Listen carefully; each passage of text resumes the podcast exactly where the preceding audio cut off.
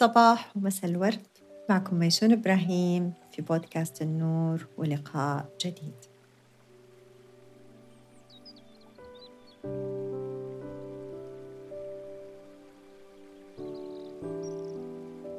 آه كنت بالصف الأول الابتدائي آه في فصل الشتاء وكان والدي الله يرحمه بيوديني كل يوم الصباح. وبنسمع لإذاعة القرآن الكريم وإحنا رايحين في الطريق للمدرسة. كان الجو شتاء والبرد في الرياض برد صراحة في ذاك الوقت قارص لأنه صحراوي جاف.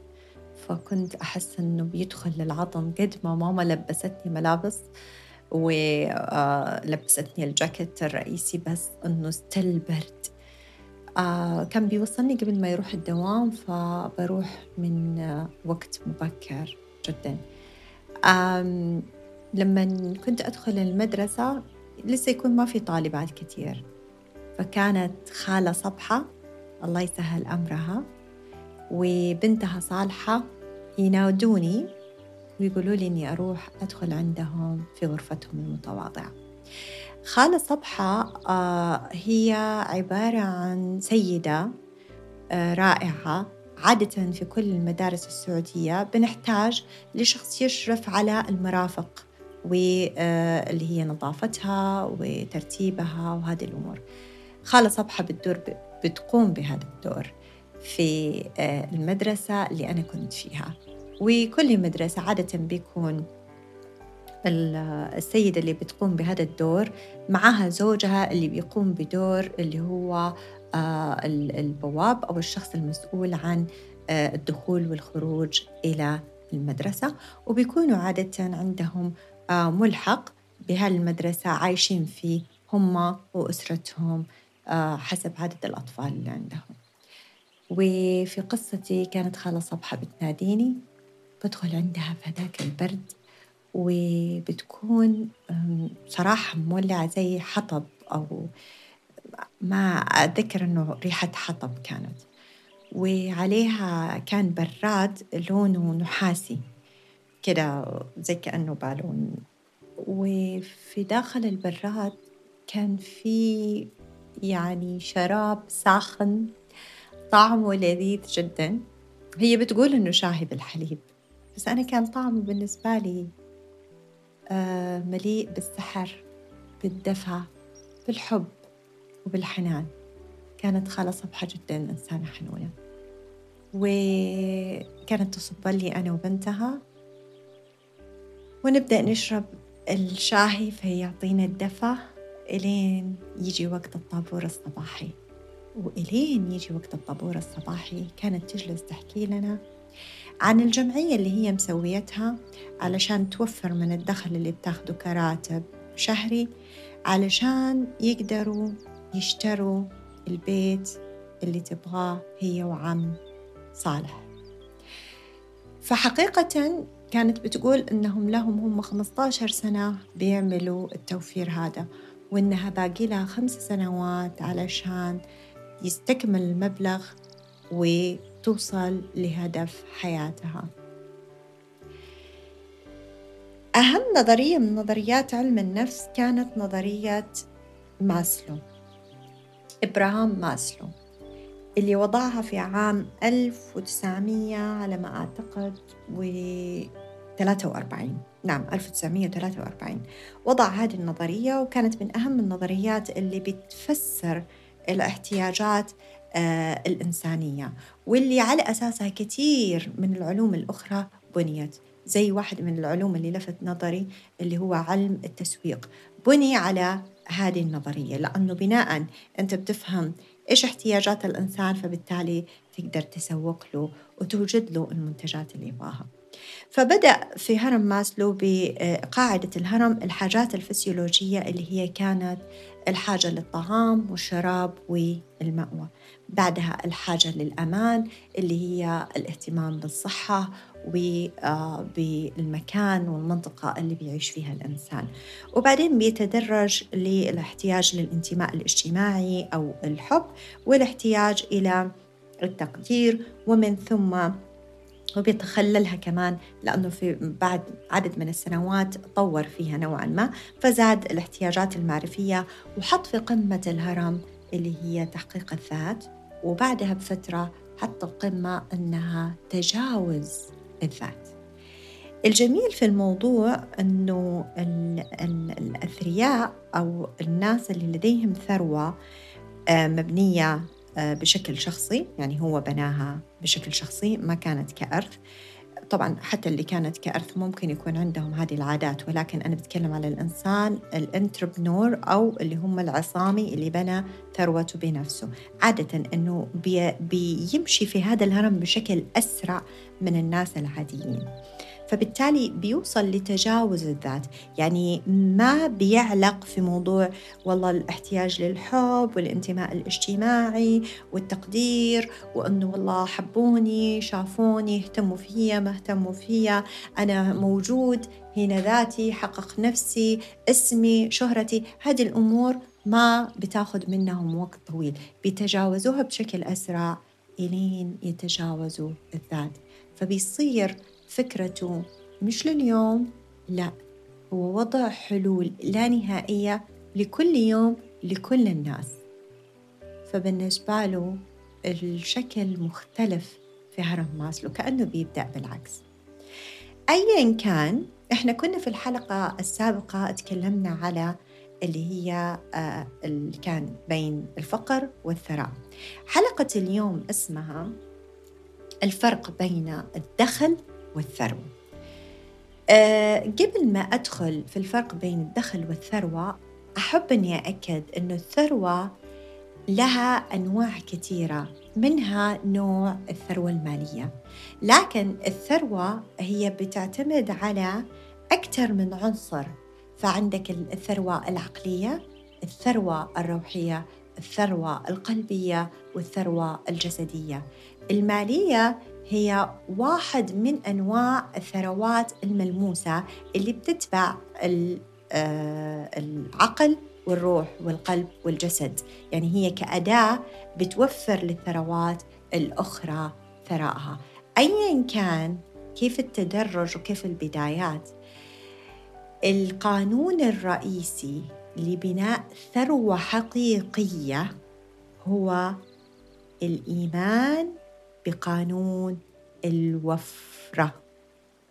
الوفرة كل شيء متوفر وموجود وقابل للتطبيق ولدي القدرة على إنجازه. متوفر لدي كل ما في الأرض وما في السماء مسخر من أجلي كإنسان ولدي كل الأدوات الأساسية حتى أني أستغل هالأمور المسخرة لدي للإنتاجية. لأنه أنا شوية لسه مرتبطة بعقلية الثراء وعقلية الفقر ولكن عقلية الثراء حقول اليوم وعقلية ذوي الدخل المحدود إنه آه، عقلية الثري بيؤمن إنه كل شيء متوفر كل شيء ممكن كل شيء يسهل تطبيقه. مدام في استمرارية عكس عقلية ذوي الدخل المحدود. الآن الفرق بين الدخل والثروة فحنتكلم الآن بشكل تفصيلي أكثر على موضوع الثروة المالية. الدخل هو كل مبلغ مالي بتحصل عليه مقابل مجهود مباشر منك وحنضرب عليها مثال الراتب. مقابل الوظيفة. فمقابل وظيفة مدتها 8 ساعات كل يوم خمسة أو ستة أيام بالأسبوع بإجازة سنوية من 22 يوم ل 45 يوم حسب كل شخص آه، ال position تبعه أو اللي هو الدور اللي بيقوم فيه في هذه الشركة أو هذا المنصب ومقابلها بياخذ نهاية كل شهر راتب. مجرد أنه هو قرر أنه يتوقف عن العمل لسبب صحي أو لسبب شخصي أو لأي سبب كان هنا بينتهي الدخل. so, الدخل ممكن يجيني عن طريق إما وظيفتي اللي أنا بعملها كل يوم أو عن طريق خدمة أنا بقدمها كأني أكون مدرب مثلا رياضة مدرب يوغا. أيا كان التدريب اللي أنا بقدمه فأنا بقدم خدمات مش وظيفة لدى شركة أو اللي هي أنه عن طريق آه أني أنا بقدم منتج. يعني أنا بصنع مثلا منتج معين سواء كان عندي آه الصناعة هذه موجودة في البيت بسوي حاجة في البيت وبصنعها وببيعها. بالتالي بصير عندي دخل. إذا الدخل هو المبلغ المالي اللي أنا بأتلقاه إما بشكل مستمر. بشكل شهري دوري نصف سنوي أو سنوي عن طريق هذه الأمور الثلاثة اللي ذكرناها واللي بتعتمد علي شخصيا وبتعتمد على مستواي التعليمي خبرتي في هذا الموضوع آه، درجات وشهادات اللي عندي. كل هذه الأمور الإلزامية علشان أدخل في هذه القطاعات. أوكي الدخل بعد ما صار عندي هذا الدخل بيبدأ عندي موضوع حاجة تانية بنسميها المصاريف. لأنه أنا كإنسان وحسب نظرية آه، هرم ماسلو أنه عندي احتياجات. عندي احتياجات الأكل الملبس المكان المأوى وما إلى ذلك. فبالتالي هذا الدخل اللي بيجيني راح تطلع هذه المصاريف للاحتياجات الرئيسية اللي موجودة عندي. هنا. بيتبقى لبعض الأشخاص على حسب اختياراتهم وقراراتهم كيف يشبعوا احتياجاتهم الرئيسية في حياتهم ونوعية الحاجات اللي حيشبعوها فيها. بيتبقى جزء من هذا الدخل أو لا يتبقى. لو تبقى جزء من هذا الدخل حيدخل في مرحلة السبات مدام هو موجود في حسابي الشخصي كأوراق نقدية. فإلى الآن هو حيكون دخل ساكن. يعني في الأول كان دخل نشط جاني وصلت لي كأموال نقدية صرفت منها بعض المبالغ وبعدين اللي صار أنه تحول لدخل ساكن. بما أنه وصل لمرحلة السكون هنا إحنا لسه ما وصلنا إلى الثروة.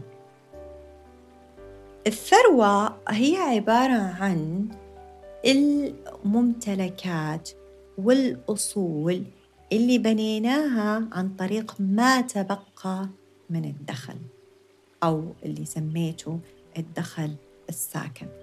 فالدخل هذا المتبقي تراكمه عندي بيعطيني القدرة على شراء أصول. حتسمعوا كلمة أصول كثير بتتكرر معايا في حلقات المختلفة اللي عن المال. آه كلمة أصول يعني ممتلكات. يعني إيش؟ أرض سيارة شقة بيت كلها باسمك الشخصي بدون رهنيات. هذه هي ممتلكاتك. آه أسهم شاري أسهم بسوق الأسهم الدولي أو المحلي.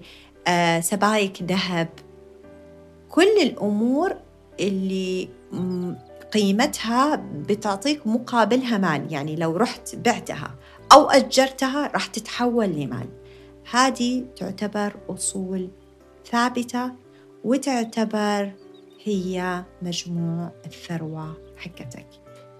لأنه آه، الثروة ما بتعتمد أي شيء بيعتمد على رهن أو تمويل لسه ما دخل في مساحة الثروة.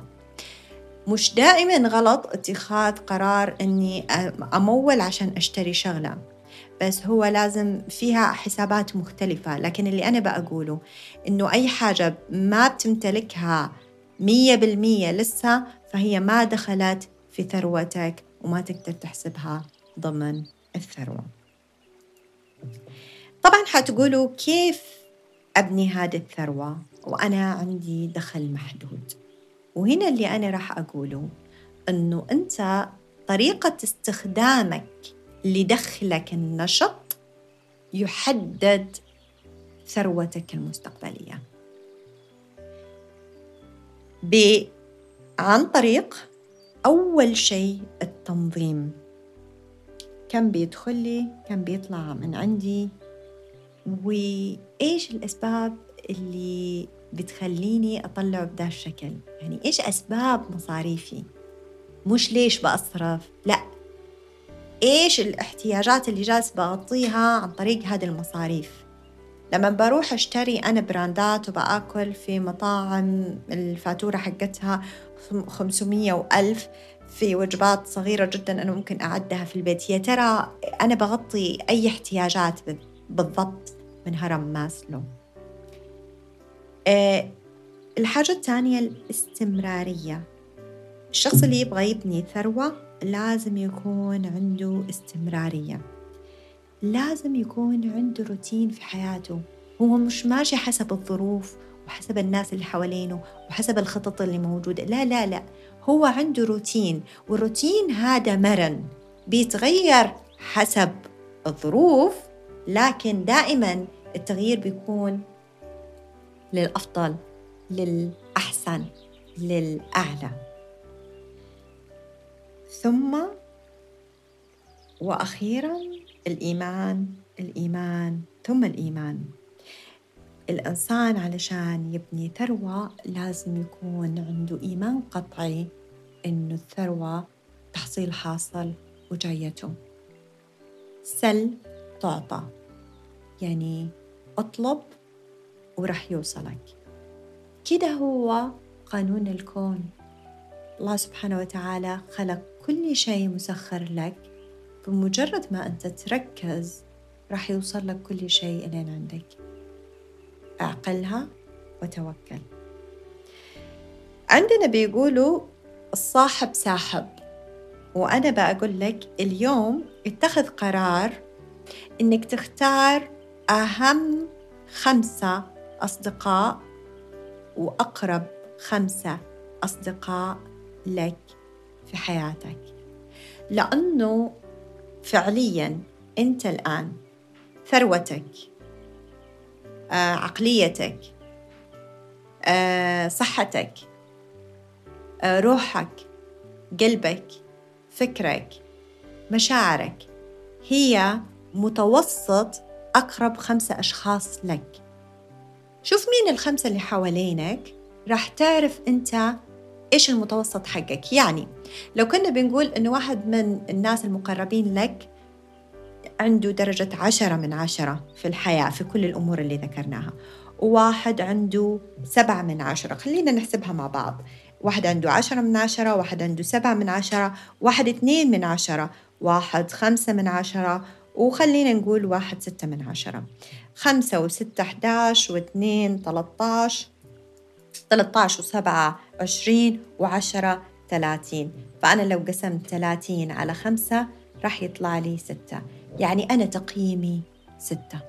فبالتالي إذا أنا كنت حابب أني أرفع تقييمي لعشرة خليني أكون حريص أنه أصدقائي المقربين اللي أنا بأمشي معهم طول الوقت واللي جالس باخذ عاداتهم وشوية شوية باخذ أفكارهم وشوية شوية بيصبغوا علي بكل شيء.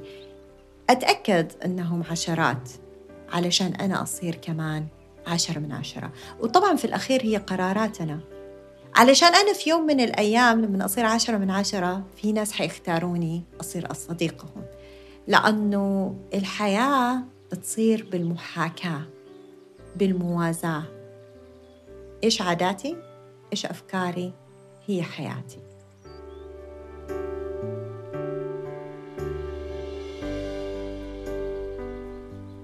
لو عجبكم المحتوى أرجو أنكم تشاركوا مع أي شخص له اهتمام في ذا الموضوع وإنه كمان تعطوني أي ملاحظات أي استفسارات أنا جدا حكون سعيدة بالتجاوب معكم على صفحتي في الإنستغرام 점점 배웠지.